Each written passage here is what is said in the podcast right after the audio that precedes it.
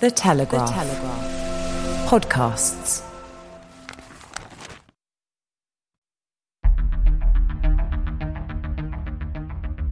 I'm Francis Dearnley, and this is Ukraine, the latest. Today, we assess movements on the front lines, discuss the aftermath of a NATO summit reeling from events in the Middle East, and consider how locked in military and financial support is for Kiev in a rapidly changing geopolitical environment.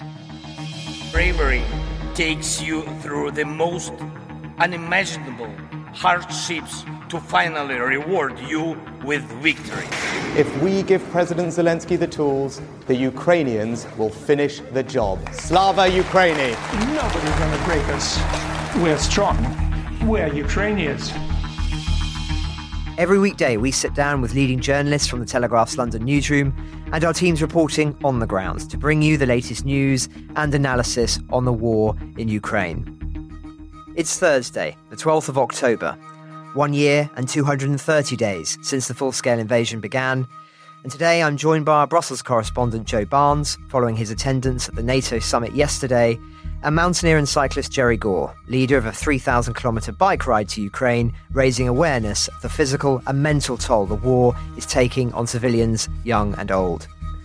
Then later, we hear from Melinda Haring of the human rights organisation Razom and Ukrainian public intellectual Yevhen Hlibovtsky on American support and the consequences of collective trauma on a society. I started first, however, by asking Joe for the latest from the battlefront. So, first, I'll start with the Russian ground offensive that has been launched in the last few days on the Donetsk region town of Avdiivka. So, open source analysts are starting to report on a large number of Russian losses as a result of Moscow's mechanized assault on the settlement. So, a, looking at the estimates, looking at the footage, a conservative estimate would place losses at around 30. But in some cases, those numbers do rise to 50, but ultimately, there is no way of verifying whether the footage has been captured within the last few days.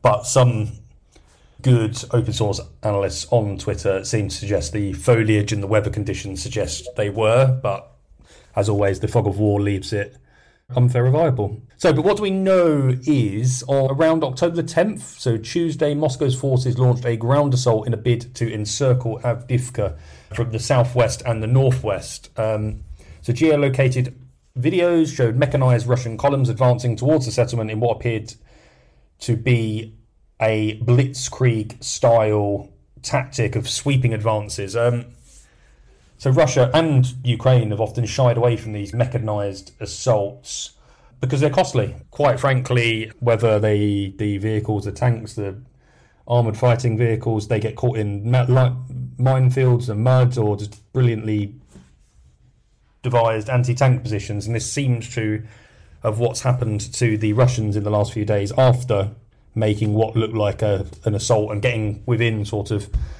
five miles of Avdiivka on the sort of southwest and northwestern edges of it. So President Zelensky today said Avdiivka, we are holding our ground. It is Ukrainian courage and unity that will determine how this war will end.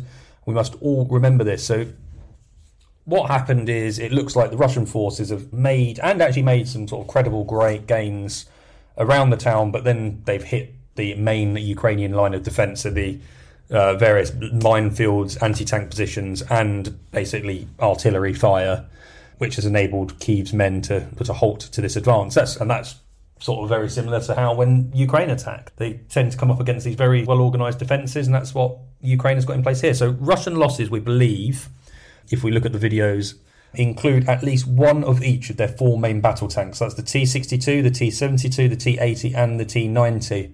There's some quite staggering footage at one point, which showed a column of Russian armour we believe to be north of Avdiivka, and the column was made up of about 10 vehicles, and they basically were spotted by a reconnaissance drone operated by the Ukrainian military, and then hellfire rained down on them and took out a great deal. So we don't know what happened to the Russian soldiers or actually the vehicles, whether they were disabled, completely destroyed. But what it does look like is this surprise offensive has come to an end.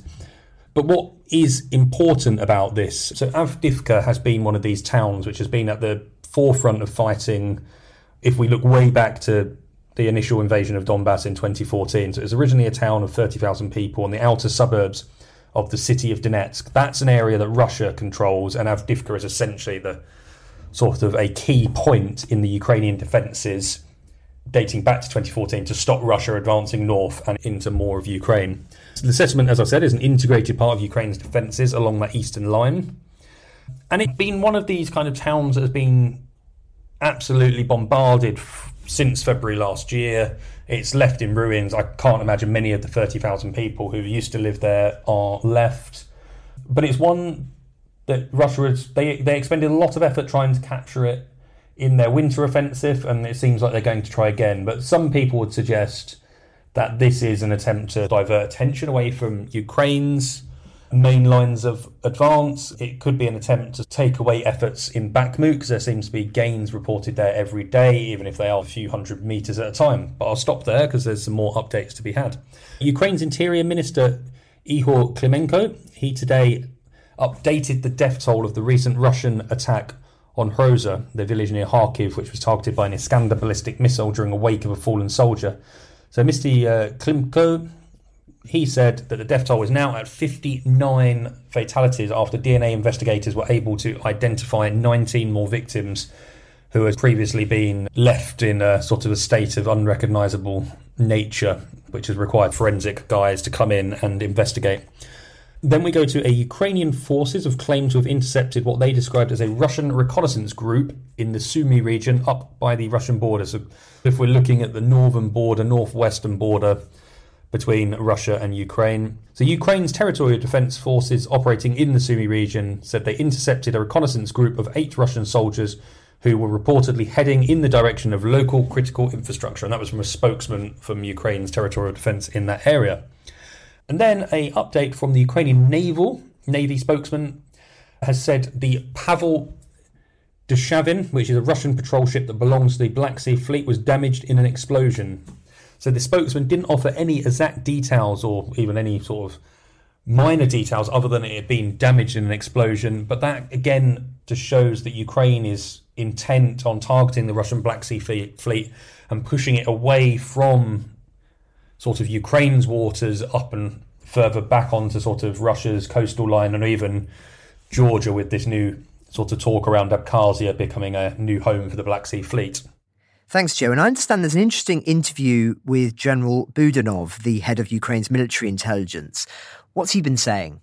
Yeah, so Kyrylo Budanov, a guy that we speak about a lot, the Maverick, I think he's now a three star general in charge of Ukraine's military intelligence. He's given an interview to Ukraine, Ukrainska Pravda, and in that interview, he says he believes Russia is likely only capable, economically and technically, to be able to continue its war in Ukraine until 2025 or 2026. So, yes, that is a sort of a long time that Ukraine has to hold out and carry on convincing the West to supply them with weapons, to keep their economy afloat, but also basically to keep enough men alive to continue that defense of their country while it's not definitive, he thinks that 2025 or 26 could be a turning point. He didn't go into exact details, which is unfortunate, but he said stuff previously that he basically believes that Russia's economy will run out of the ability to fund itself, whether it be due to Russia to Western sanctions or it won't have the ability to make any more weapons. We already know they're going begging round the Iranians and the North Koreans, hoping to bring in munitions to fund or to fuel their war machine. Sorry. But the one thing that Budanov did warn, which is I think is quite crucial here and it's often overlooked, um, he warned that Russia's human resources, so the men it can throw into a fight if it mobilizes again, or uh, we know Putin doesn't really have any sort of care for life, and he's happy to throw men into the meat grinder. That's something the Ukrainians aren't doing and won't do. So it's that is the question that goes over: is at what point will the war become a conflict of human resources where one side is willing to continue expending civilian life in favour of military gains. And it looks like Budanov suggests that Russia would be willing to do that for longer. And then, while it's not directly linked to Ukraine, Budanov has commented on Hamas's use of drones. So he said that tactics displayed by the terror group were likely a result of training by the Russians so Budanov distanced himself from claiming that Russia had any direct involvement in Hamas's attack, on Israel, but he said the tactics strongly mirrored those of Russia in the invasion of Ukraine, and he pointed towards how that Ukraine, Russia has used sort of various different types of drones to hit armored vehicles and take them out, and often looks to target armored vehicles as much as possible because it knows they're the most sort of deadly threat to its troops. So it's interesting to hear a Ukrainian point when for so long many of us have been looking for the last few days about what sort of influence could Russia have been having in this new war in Israel. Thanks, Joe. Yes, this remains very much an open question. Of course, President Zelensky yesterday very keen to push the connections between the two. Obviously, he there are motivations for him to do so. Although, as I said yesterday, I think in many ways one could argue this has validated a position he's held for a very long time, which is that it was almost certain that the longer the war in Ukraine was enabled, that there would be potential offspills of that. And I think the open question is what the degree of offspill is. It may be very minor or it could be very significant indeed, but it remains an open question. Interesting too, I think what you were saying there about the Ukrainians already saying we know this is going to be a long war, talking about next year, the year after that year, possibly even after that. The question is whether the Western resolve to commit to Ukraine will be able to be sustained for that long. Of course, the West has said that it will, but that is a very long way away indeed. And so it's interesting, I think, that he's willing to talk about that openly. It speaks, I think, to no doubt high level conversations that are taking place about needing to perhaps lower expectations because as we've spoken about many times arguably the Ukrainians have been a victims of a victim of their own success uh, based on uh, expectations around counteroffensives, uh, etc. Um, just one more question to Joe before I go through the rest of the political updates. Obviously, you were at the NATO summit yesterday, reported live for us from there. I understand you also spoke to Bill Gates briefly, but uh, just what was the atmosphere like there? Obviously, we are living in a moment here of huge geopolitical ramifications, not only in the Ukraine context, but also, of course, the shocking events in the Middle East at the weekend. Was there a palpable anxiety at that summit that you could sense? Yeah, so um, unfortunately, I didn't actually get to speak to Bill Gates. He merely, so I must admit, I slipped off out of the NATO summit to attend a Bill Gates speech in Brussels yesterday. And as I was delivering some updates from the NATO summit, he slipped past me and into a room where I'm sure he was enjoying a plethora of coffees and sort of warm white wine as you as one does at these at these Brussels sort of conferences. But yeah, no, the summit is interesting. It's day two today. The main sort of topic of interest, apart from internal NATO matters, is Israel. But I can I'm off back off to NATO after I leave the podcast, and I can update you on that tomorrow. But yeah, the, there was a sense of sort of anxiety and. As I said yesterday, I think that's why President Zelensky arrived in Brussels to seek assurances for uh, ongoing Western support and looking for that help when there's a sort of questions raising over can Western governments, whether it be the US, who has long term military commitments to Israel as well as Ukraine now, can sustain and basically f- fuel the defense of both of those countries. Um, so Zelensky said he had received assurances from Washington that military aid to Ukraine will remain constant and uninterrupted. He said it was clear that America will continue to provide Ukraine with constant and uninterrupted supplies for its defences. And what he wanted was he pointed out air defence, artillery, and ammunition. And that was what he said to be needed to push Russia out of Ukrainian territories. So, yeah, as I said, I can only believe, and there were genuine concerns. The people I spoke to before the meeting were saying, look, we need to be guarded against this. Of course, we're not scraping at the end of the barrel about what we can give Ukraine, but we are coming to an end, and that's why we've had to look at ramping up military production of shells and various other air defence ammunitions. Um, but I think President Zelensky can go back to Kiev as he has done overnight with a feeling confident. But that wasn't mirrored in what he was telling journalists at various press conferences he held. So after leaving NATO, he went to visit um, the Belgian Prime Minister, as I reported yesterday, to discuss Belgium joining the International Jet Coalition to deliver F 16s to Ukraine. And in a press conference, he was asked, What do you think about Israel and waning support? And he said, Look, of course, everybody's afraid. Who knows how it will be? I think nobody knows. But what I'd say is interesting is after he's come away with these assurances, and we briefly touched on them, there's like so the US announced 200 million more in sort of air defense, HIMARS rockets, artillery shells. Britain pledged a 100 million towards a new the delivery of a Terrahawk Paladin air defense system as well as counter drone systems and mine clearing equipment. The Germans pledged a billion euro winter package, which included Iris T, Patriot battery, and Gepard anti aircraft tanks. So I think Zelensky can be happy with what he's come away with, but he is obviously minded. But what I think was also quite interesting was he at this time doesn't want to come across as all me. We can remember back to Ben Wallace's warnings, Jake Sullivan's warnings that sometimes Ukraine might have to show a little bit more gratitude for the donations and the risks its Western partners have taken to deliver weapons. So as he received all those offers of aid, Mr. Zelensky was very keen to emphasize the fact that the West also has to demonstrate that Israel is not alone as it faces down the Hamas terrorists. And he urged leaders to go to Israel, get on the ground, and support the people there as well. So we know James Cleverly was in Israel. I'm sure we can expect some more sort of Western political figures to go.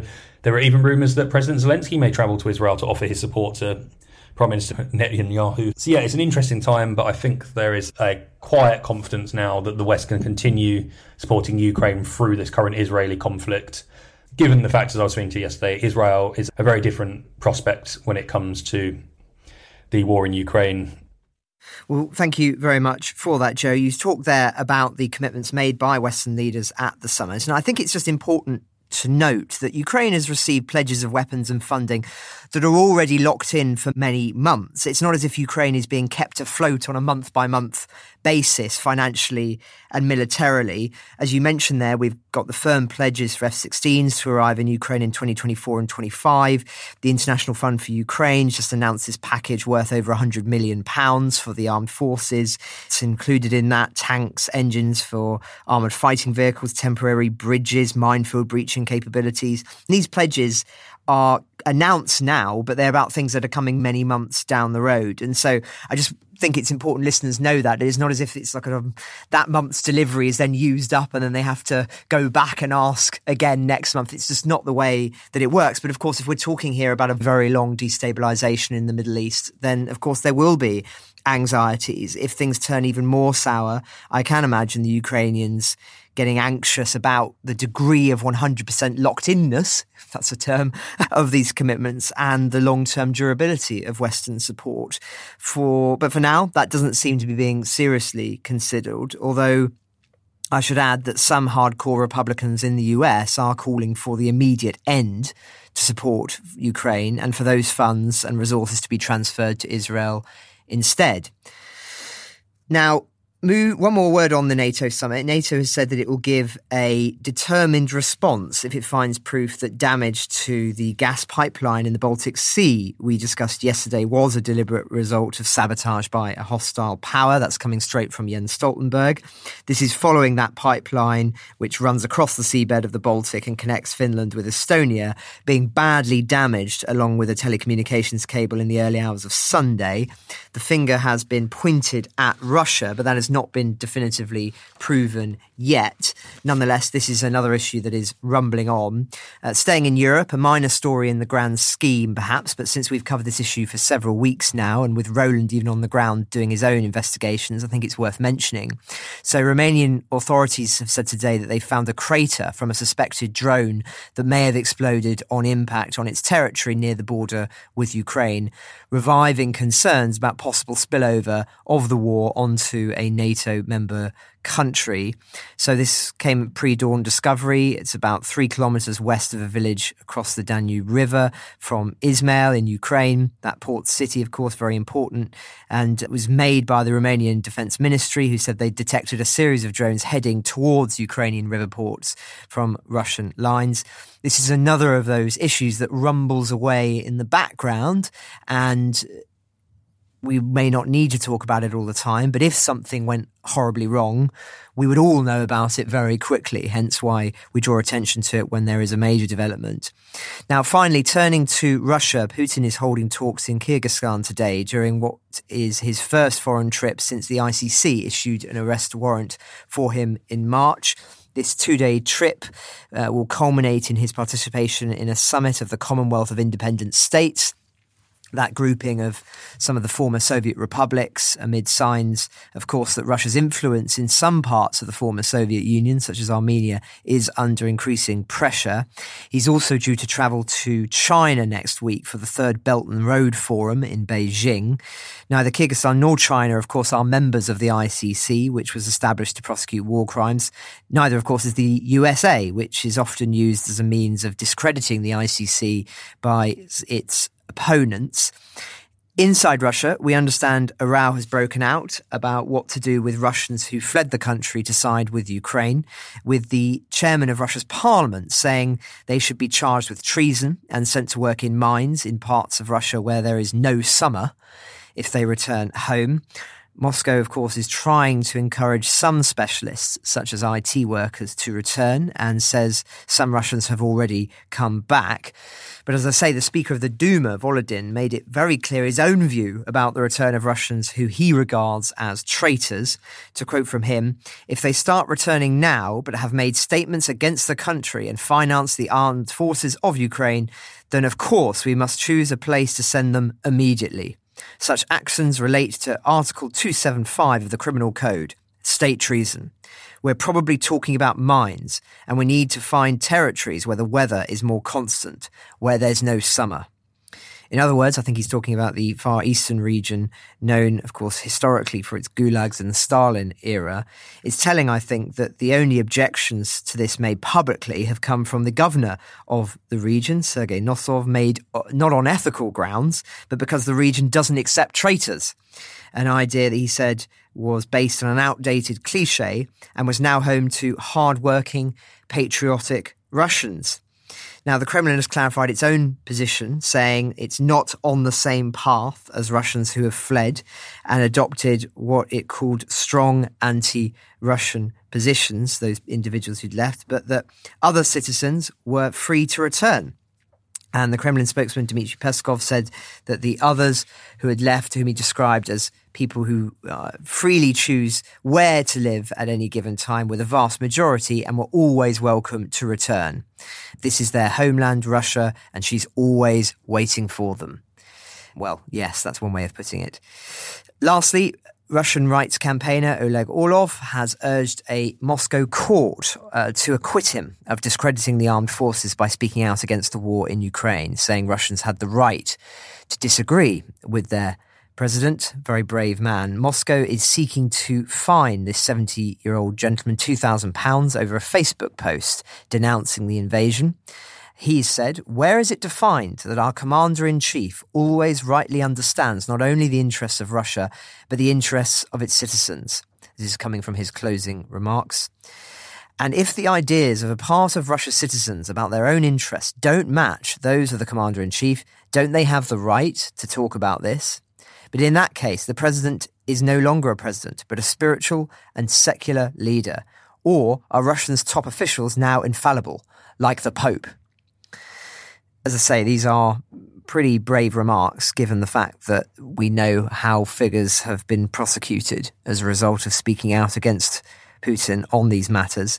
He is, of course, another of those figures who've remained in Russia in order to speak out against the regime, facing very serious consequences for doing so. So that's where we are in the political realm. Now, it's been a while since we've been joined on the podcast by somebody fundraising for Ukraine, and this one is pretty extraordinary a 3,000 kilometer bike ride to Ukraine to raise awareness of the mental and physical toll that this war is taking on civilians. Jerry Gore, thank you very much for your time. If you could just start off by introducing yourself to our listeners, what's your story and how did you become interested in helping Ukraine? So, I live with type 1 diabetes myself. And I I first got interested and bound up in this war pretty much like so many people at the start of the invasion. I live with type 1, as I said, I've overcome a lifetime of extreme challenges, but living with type 1 is the hardest thing I've ever had to overcome. So, type 1 is usually contracted between the ages of 5 to 15 years old. It involves multiple daily injections of insulin and constant monitoring of your blood sugar levels and it's an intensive education for both patient and carer. If you don't, you risk severe complications and blindness. So, stress is a constant companion for everyone living in a war zone. That was clear from the start of this war. And I think podcasts like yours have made it very clear. And stress is one of the primary factors in contracting this complex condition. So, of course, my heart went out to the people and especially the children living with type 1 diabetes and then living in a war zone. And that's what really got me started on my quest to, to do my bit. Thank you. And just tell us about Ride Ukraine 2023. Why did you decide to cycle to a war zone? What's the plan? So, the plan was to raise money for essential medicines and supplies for people with diabetes living in areas close to the front line and basically to show support with our hearts, not just our wallets. Personally, I you know I could give ten pounds to a charity. I'd never see it. I'd never understand how it helped. When you cycle through a country and when you talk to the people who live in that country, cycling at about 10 miles an hour. Sadly, I don't go much faster than that you see everything, you feel everything, you hear everything. And we wanted to show our support. And we also wanted to unite the European diabetes community to offer solidarity for those living with diabetes in Ukraine. We had no other agenda other than to help those with type 1 diabetes. And so our perspective was unbiased, but yeah, we, we wanted to do something. And Tell us about cycling across Ukraine. What did you see? And I imagine that as part of cycling, you're seeing things at a slower pace. You might talk to people that you wouldn't if you were in a car. What did you experience? Well, a, a huge amount is the simple answer. Rural Ukraine is obviously very different from the big cities like Kiev or Lviv. It's they're different worlds. But when you're out in the countryside, cycling along small lanes, where you see more horses and carts than you do cars, frankly. And then you stop at local stores, our equivalent in the UK of a corner shop. And our Ukrainian guide, brilliant cyclist called Alex from Kiev, he'd go in, he'd buy some food, and we're dressed in our Ukrainian colors with Ride Ukraine 2023. And we're clearly looking a bit like aliens on on planet Earth. And and we and, and, and they ask questions. What are you doing? Why are you here? Why are you dressed like that? And is like for a really good fit for a man 62 years old. but they said all that in, in Ukrainian. But what came out was when we told them, when they understood, they were just emotionally, just almost devastated. People with very little money would come up with up to us and give us 10 grivna, 100 grivna, and they take a picture of our QR codes that we had on our on our posters that we plasticated maps. And it's just that feeling from normal, everyday people with no agenda who will never be seen or heard that there's people coming, frankly, as I described, from another world to come and say, We're with you. And that meant so much. We obviously met, the whole trip was set up by Dr. Irina Vlasenko. She's vice president for the International Diabetes Federation. She lives in Kiev. She's very well connected. So we met people like Alina Govorova, deputy of Kiev City Council. We met people like Professor Mankovsky, president of the Ukrainian Diabetology Association. And they'd give us awards and medals. The mayor of Lviv made a presentation in front of about 150 people and just thanked us.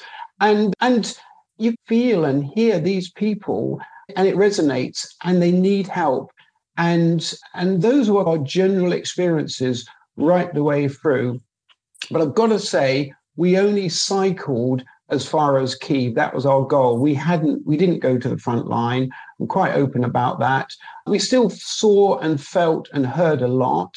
And, and sometimes, frankly, in, in Kiev, I thought this is a normal city. In fact, it's a pretty exceptional city. It feels like New York at night with neon signs and coffee shops. And in fact, Aida was playing at the opera in Lviv. And you go, well, that's not war. But then you look just slightly underneath and everything. Just at night, we were out on the streets looking at, at people and, and seeing what they do. And there was this one case where this girl, she's probably 18, she's very well dressed. She comes out, she stands on a box, and people start to gather around her. She's very quiet, and she's got a flute and she's got a live phone and she's got a little card with a picture of a person and some words in, in Cyrillic script, which I really don't understand, I'm sad to say. And she just played the most beautiful music. And we listen and we watch. And then I said to Alex, Well, what's the story? What's she doing? And he went down and he read the card. And the card basically, first of all, the picture was a picture of her father who's now dead, and she was raising money for the troop that was with him on the front line, who were last with him when he died. And she was trying to raise money for those soldiers so they could have better clothing for the fast approaching winter. And you might say, wow, it's just amazing and spectacular and one off. We saw things like that everywhere we went everyone we saw was connected with this war in some way, often very deeply. And it, it, resonates, and you realize, yes, you are in a war zone. This is not like walking down the high street of Birmingham or Bristol or any other Western city. These people are inextricably linked up with this horrendous situation, and they've all got a story to tell.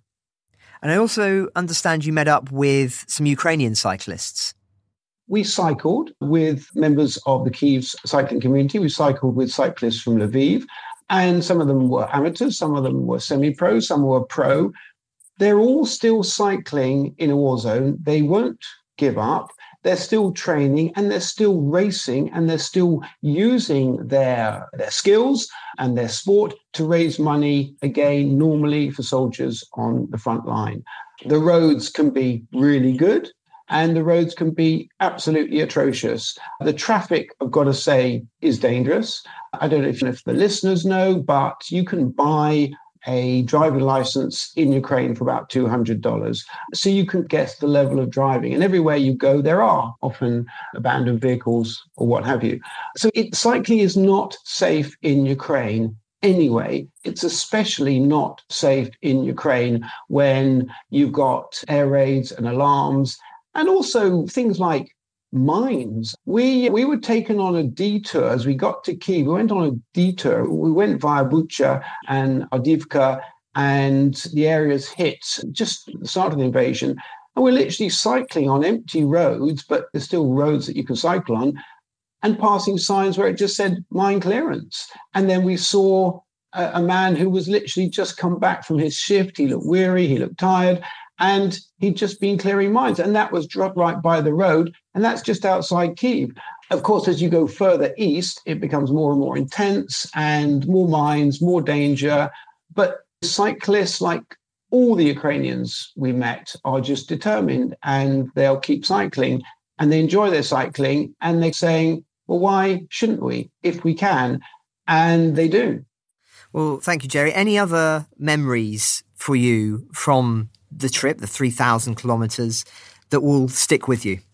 Yeah, I think really it was the, well, many, but I spoke to a lot of uh, mothers and doctors, and one of uh, one of the, the mothers whose child, eleven year old child uh, called Artem, he he contracted uh, type one diabetes after after the invasion, and basically she said he contracted type one diabetes in June two thousand and twenty two, as a direct result of stress when his classmate called him from Bucha following the Russian invasion and asked for help, saying she was naked with Russian soldiers and her parents had been killed.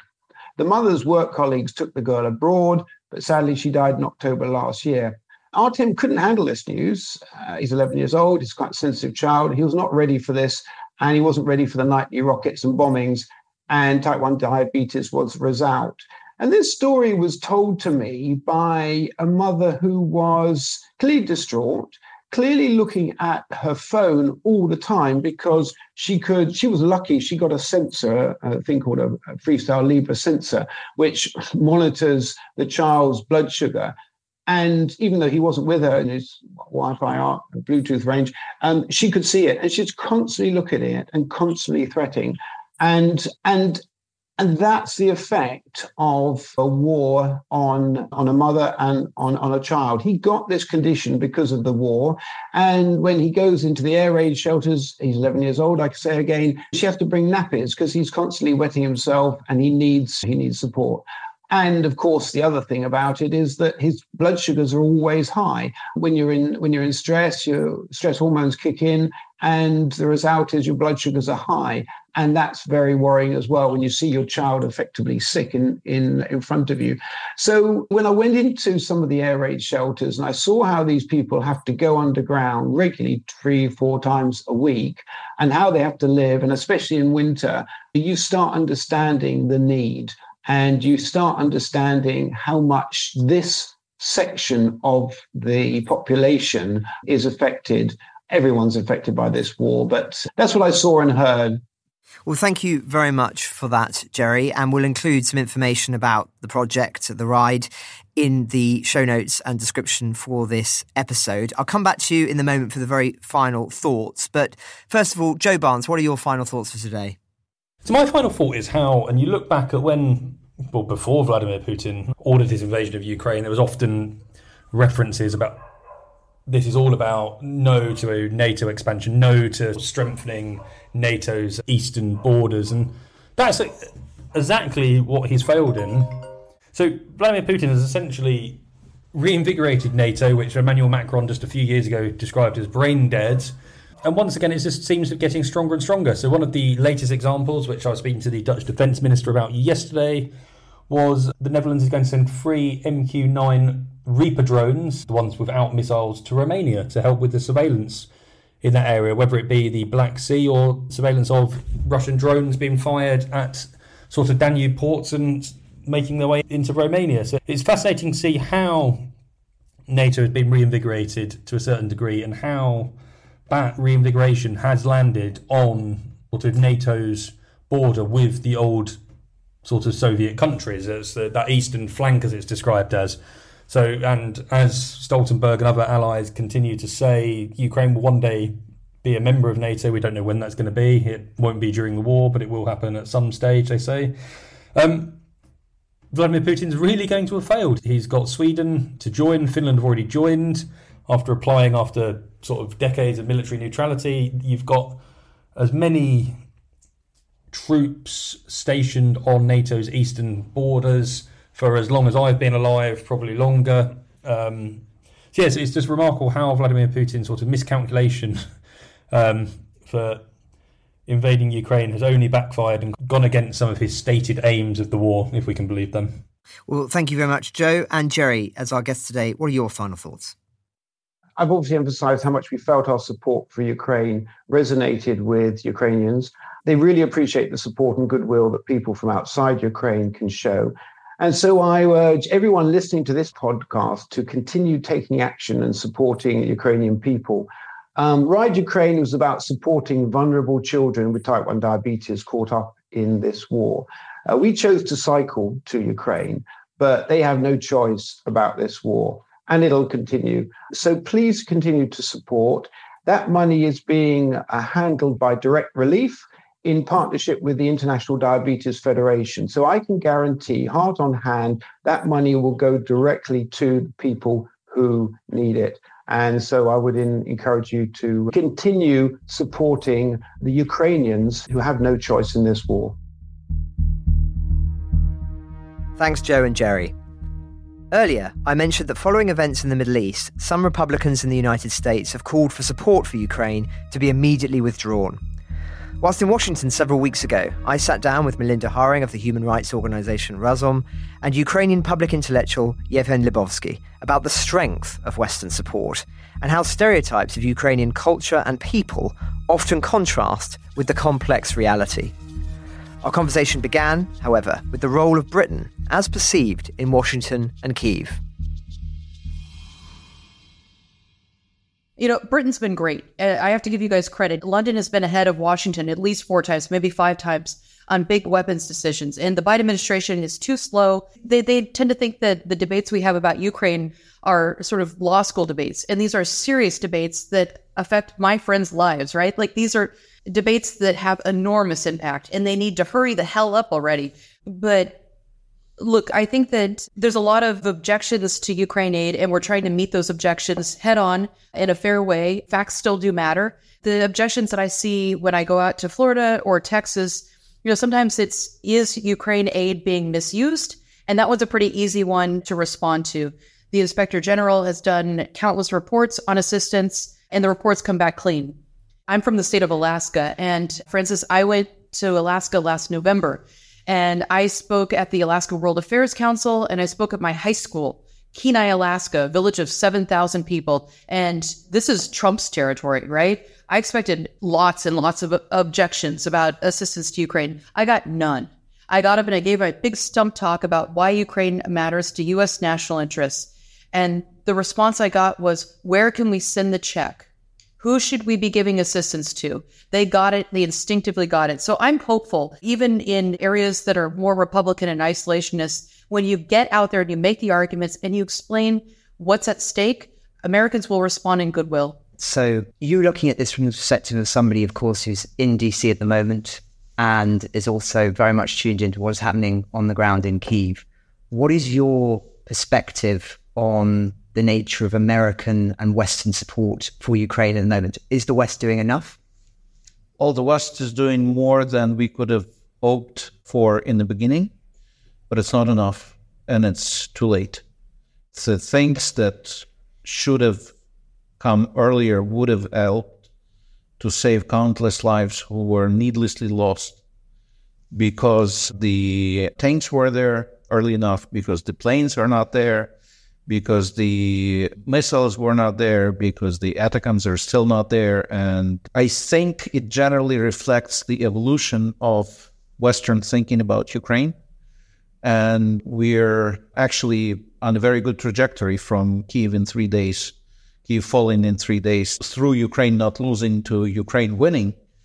But if this recognition of Ukraine's agency, of Ukraine's importance, of Ukraine's input into the European project into the international peace would have been assessed earlier and would have been perceived as important earlier, we would not have been at such dire situation as we are in right now. This war was generally avoidable, and there was too much blindness as to what Russia was doing, and there is not enough self-critical assessment of imperialism or colonial policies in the West generally.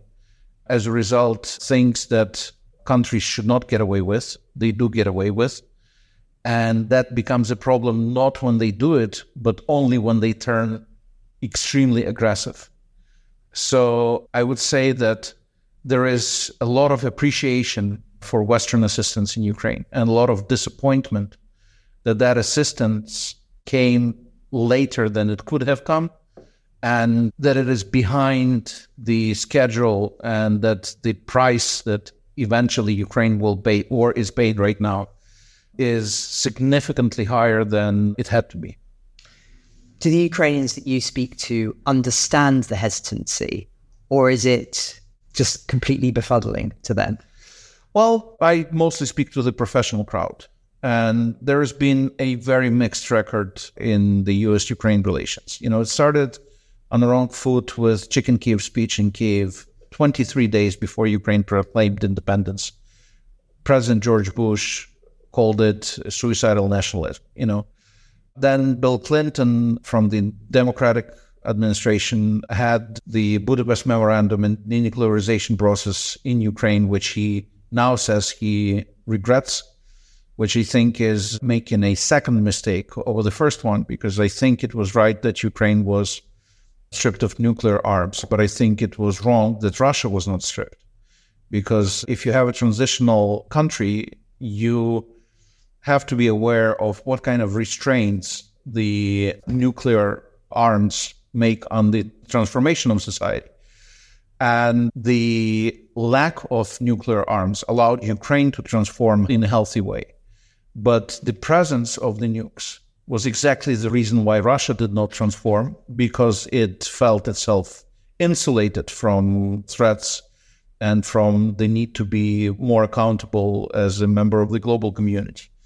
So then we had the failure in Bucharest when Ukraine and Georgia got very vague promise that maybe one day these countries will be part of NATO. And the US could have put much more pressure on its European partners, first of all, Germany and France, to get Ukraine and Georgia under the umbrella.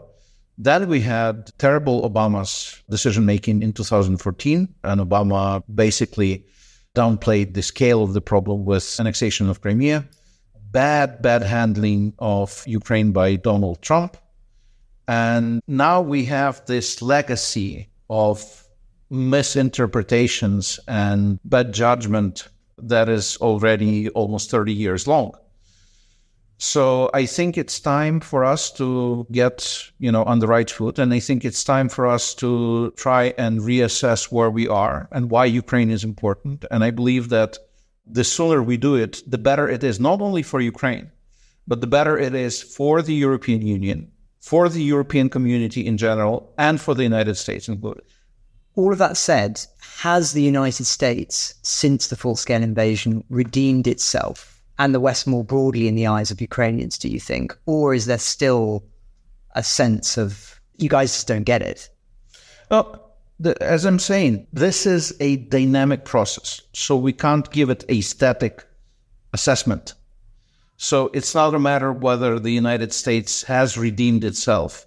It is in the process of redeeming itself. From the Ukrainian perspective, not fast enough. From the US perspective, that is also limited by a number of issues. You know, there's a political process, there's a certain velocity with which the political system can process issues, there's certain discussion that's happening inside the political entities here. So we have to respect these conditions because they're part of the natural decision making process and they reflect the sophistication of uh, modern democracy. It's understandable. It's just that from the Ukrainian perspective, the price is great and you can't bring these people back to life? Well, that was going to be my next question is what do you say to those in the West who, and particularly here in Britain and the United States, say the Ukrainians are not thankful enough, not grateful enough for what the West has done? How do you respond to that? Well, I think that the whole grateful or not grateful debate is a bit tabloid, I would say. I think it misses the essence that it would be much cheaper for a British or American or German taxpayer to have the government that could foresee the problem, uh, that would be acutely aware that there is no free lunch and what Russia is offering actually comes with a hefty hidden price. But at the same time, it's the chance for all of us to come to terms with our values. Do, do we stand actually for what we declare we stand for? Do we see the virtues of our societies the way we declare we see them? Do we really believe that these lives are important? Do we really believe that democracy is important? Do we really believe that free market is important? Do we really believe that fundamental freedoms are important? And this is exactly what Ukraine stands for. It stands in its own, sometimes awkward way because it's a young, very infantile nation at transit, while having to, at the same time, reform itself and defend itself. But the Ukrainians don't complain about that. And they generally don't complain about the harshness of destiny that they had for the last hundred years. That included the famine, the Second World War, Chernobyl. You know, Ukraine had a lot of tragedies that other nations never faced in such concentration. What Ukrainians are saying is that we can do more and we can do better one of your core focuses is the impact this war has had on civil society. Where to start? I mean, what's your sense at this stage of the war in the transformations that have taken place, good and bad, in Ukraine? Well, Ukraine is a country that has lived through totalitarian state. So Ukrainians are very skeptical of the state because the state has been the villain in recent Ukraine's history. So it may sound strange from the Western perspective, but actually, Ukrainians would like to have a weak state, but the state that would still be able to protect. And that also means that Ukrainians are willing to take greater responsibility upon themselves. And this is why Ukrainians actually come in such incredible numbers with volunteer movement, with the civil society networks, and take that little piece of responsibility upon their shoulders and deliver. This is part of the response to totalitarian trauma. When the government becomes too strong and not accountable, and we don't have in our political history experience of political accountability. This is only something that we will have to build with the new generation political institutions that are created or will be created. That means that Ukrainians have to take into their own hands the matters that are delegated in other societies. And that in many cases, people in other societies don't even realize how they're delegated. So being Ukrainian means being acutely aware that you have to come for your own rescue. And if you don't do it, you're probably going to be in greater trouble than you can imagine. And what about the collective trauma, if that's the right way of putting it, that we will see as a consequence of the war in Ukraine? Oh, that's much worse. That's not the consequence of the war in Ukraine. We have the trauma that is 100 years old from events like the famine of the 1930s, Holodomor, that has never been healed, has never been addressed. So the parents would basically imprint their traumatic experience into upbringing of their children. And that would go from generation to generation, from mother to a child. And this is the way trauma became inherited. We have a lot of people in Ukraine who have personally never experienced the famine, but are bearers the trauma of famine, or who have not been raped, but are bearers of the trauma of, of rape. And uh, so this experience of this war goes on top of already existing trauma. Trauma debilitates, but at the same time, it makes one more resilient. And this resilience that we see from Ukraine that goes beyond the Western scale of measurement in the public discourse is coming exactly from that trauma. That trauma, on one hand, makes suffering a daily routine.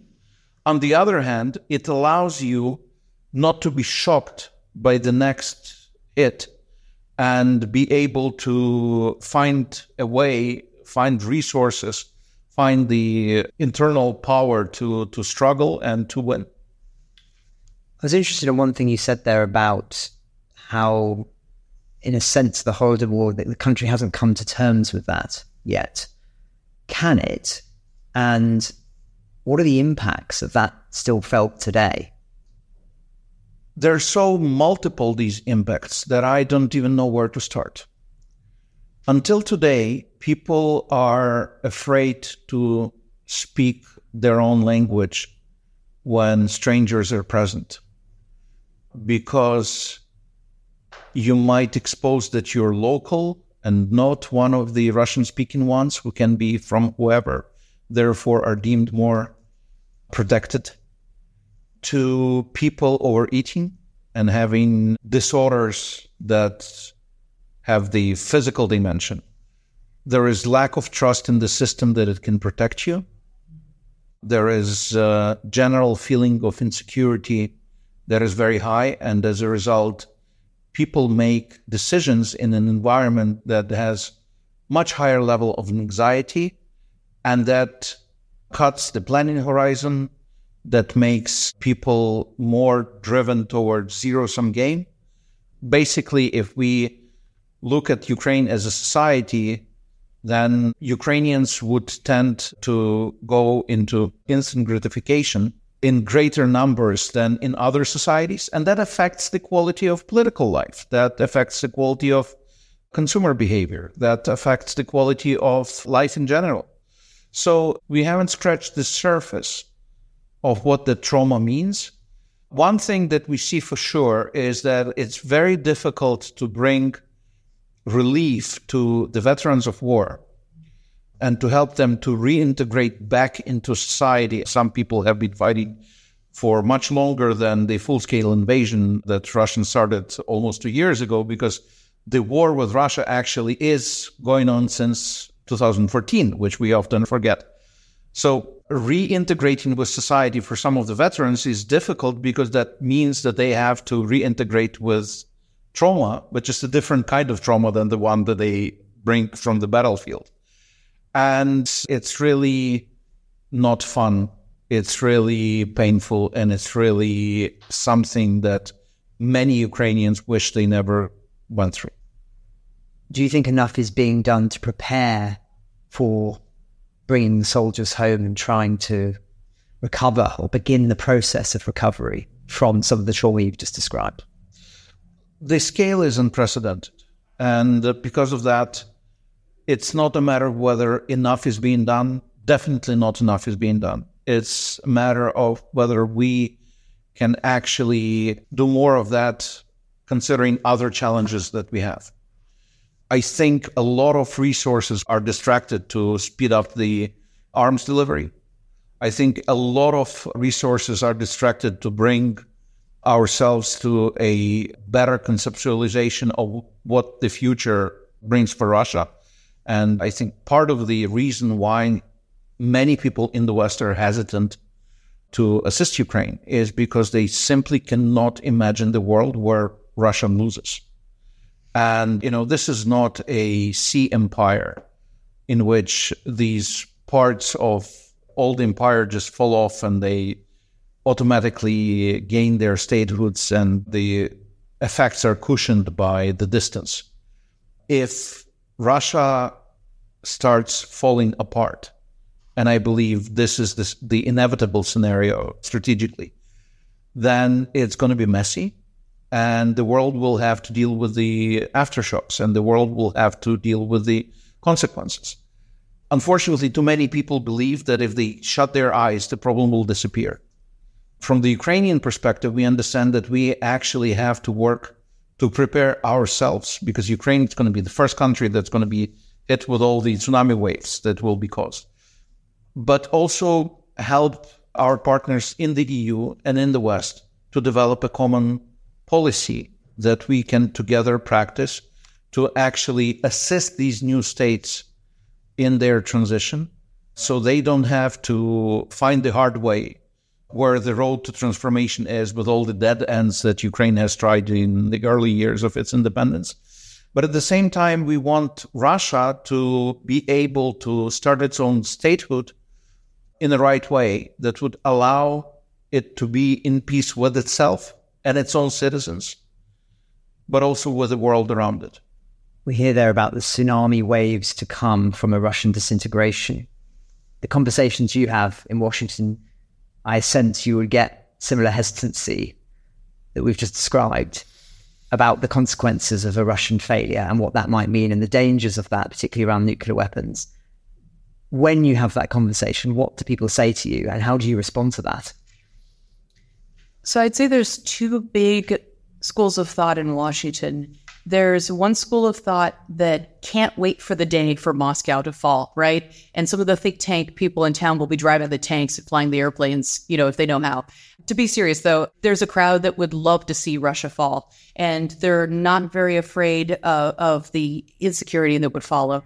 Then there's the, I'd say the the Biden school, which is afraid, which is cautious, which has been schooled by the Cold War, and it's very much afraid of escalation and it takes the escalation risk seriously. And that's a very conservative way of looking at it. But again, this is nuclear war. So it's right to be conservative. You know, there's probably a third camp too that is not gleeful, doesn't want Russia to fall apart, but wouldn't mourn the end uh, of the Putin regime, but would be fearful of it breaking into constituent parts. And, you know, there's all kinds of uncertainty. The State Department doesn't like uncertainty, right? The MFA doesn't like uncertainty. Government bureaucrats don't like uncertainty. It's impossible to plan. So there's endless discussions, Francis, in Washington about sort of gaming this different scenarios out. Vladimir Putin is not young, right? He's 71 years old. He's not going to be with us forever. But I just went to a think tank discussion this week about what are the options? And most think tankers assess that Putin will be in power for, you know, as long as the good Lord allows him to be on earth, right? Sorry, that that's pretty remarkable, isn't it? When we've seen a potential coup that that threatened his power potentially in Moscow. I mean, that seems the fact that the United States, many people are still thinking that Putin is there for as long as he wants to be. That's the consensus in the expert community, right? So when Prigozhin did his, his you know, big march, everyone got on TV and said, "Oh my God, look how weak the the regime is." That was the wrong way of looking at it. Putin is in power. He's strong. I'm sorry. I said it too on TV and I was wrong. And the rest of my colleagues are wrong. Putin is strong and in charge and the economy is fine for now. If we want to get serious about sanctions, maybe the economy won't be fine. But so far, he's in the catbird seat. And I think the interesting question, so I got to do a little bit of an argument about the different scenarios. And one of the people there said, US policy's fine. I don't think we need to look at US policy toward Russia. You know, and I started waving my hands like a crazy lady and I said, US policy towards Russia is an utter failure. I think we should go back and look at all the mistakes that we've made. There's other things that we could be doing now to get Vladimir Putin's attention. But no one wants to have that conversation. What do you think of the long term debates as this war goes on here in the United States? Okay, so the immediate kitchen on fire debate is do we give Ukraine more assistance now to carry it through, you know, the next period. And we see debates within the Republican Party. Democrats are pretty solid. Republicans, it depends sort of on what kind of Republican you are. But as the war carries on, inevitably Americans are going to be interested in other things. And that's not a knock on Americans. That's just the way that human behavior works. So Ukraine needs to get the weapons. It needs ATACMS. It needs air. It needs some other systems as well in order to be able to prosecute the war. When you talk to the folks who are watching on the counteroffensive and looking at Zaporizhia, and they're saying, oh my God, the Russians had a year to put these defensive systems in place, you would not ask another NATO ally to prosecute the counteroffensive in the way that we're asking the Ukrainians. I think that's a very fair criticism. General Zaluzhny, who's in charge of the effort, doesn't give interviews very often. So when he gives an interview, you know, your ears perk up. And he got mad in the interview he gave and he said, You're asking me to do the impossible. You're asking me to violate NATO doctrine. You wouldn't do it yourself. And I think that's a hell of a challenge. It must also be a challenge to educate a people. This is something that's just as true in Britain about a country they wouldn't have known very much about at all prior to the full scale invasion. Do you think the American public is more aware of Ukraine now, or do you think it's still really only scratched the surface and still has a lot of misconceptions? Is it okay if I say both? Of course. Okay, excellent. We're all about nuance in the podcast. Excellent, excellent. So Ukraine has a global brand, but at an enormous cost right? President Zelensky is the modern Churchill of our generation. And I think people are Ukraine curious and they're starting to discover you know, Vyshyvankas, these beautiful embroidered shirts. They're starting to discover some Ukrainian brands. Maybe they're trying borscht for the first time. You know, there's a wonderful cook in London named Olia Hercules. We've had her on the podcast. And she's lovely. We're sitting across the street from Ruta, which is a wonderful new Ukrainian restaurant in Washington, D.C and it has art from modern Ukrainian painters. So I think people are starting to get Ukraine curious, but not enough people have gone. Not enough people are studying Ukrainian. The good news is, though, that more departments are offering Ukrainian. So I think we're going to see a renaissance of the study of Ukrainian language and also just an interest in Ukraine. Ukraine is the most dynamic country that I've been in. It's full of people with incredible promise, great intelligence, the IT sector is gangbusters. The fashion sector is on the front of Vogue all the time. But, you know, before the war, it was a place where I think people had a lot of blinders on and they sort of lumped Ukraine and Russia in the same category. But as we get closer to the end of the war, I hope more and more people will get interested and get curious about Ukraine. Its music scene is amazing. I could go on and on. And coming towards the end of our interview, is there anything that we haven't talked about today that is very much on your mind that may not be perhaps the subject of conversation in the wider Washington community? Well, I think Ukraine is the litmus test of how attached we are to the principles that we proclaim.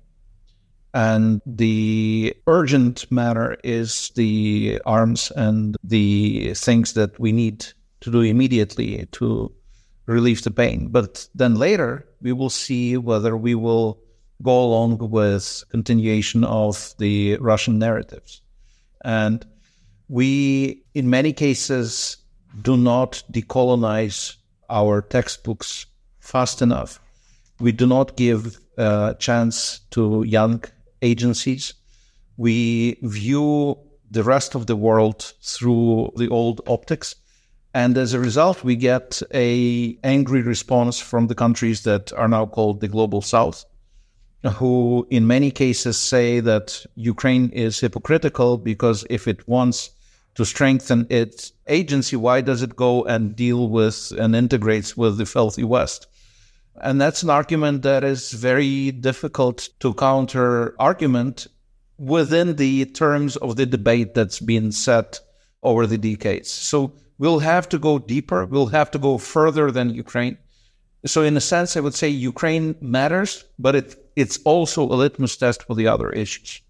It's almost philosophical. Melinda, very final thoughts from you about perhaps where we're at and are you an optimist after all that we've seen, or is this a very pessimistic moment for you? This is an easy one. Ukraine can win. And I offer a few closing thoughts. So I am not optimistic by nature, and my colleagues will tell you that. But the intelligence community has assessed that the Russian capacity to wage war and to take its fight to NATO has been seriously degraded as a result of the war. I look back on the last 600 days, and when you look at the way that the Ukrainians have fought and they've been able to retake Kharkiv and Kherson, and the fact that they hold more than 80% of their territory, I would point to that as an excellent sign.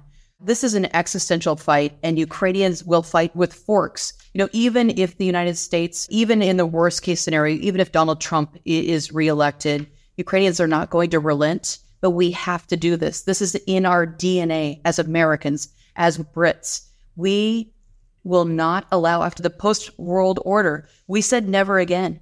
Do we mean it? I think we do. Thank you both very much. Thank you. Thank you.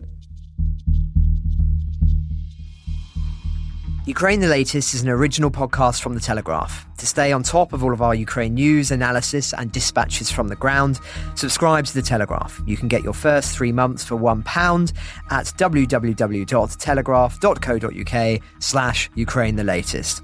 Or sign up to Dispatches, our Ukraine newsletter, which brings stories from our award-winning foreign correspondents straight to your inbox. We also have a Ukraine Live blog on our website where you can follow updates as they come in throughout the day, including insights from regular contributors to this podcast. We've also started doing the same for what is unfolding in the Middle East. You can listen to this conversation live at 1pm London time each weekday on Twitter Spaces. Just follow The Telegraph on Twitter so that you don't miss it. To our listeners on YouTube, please note that due to issues beyond our control, there is sometimes a delay between broadcast and upload. So if you want to hear Ukraine the latest as soon as it is released, do please refer to podcast apps.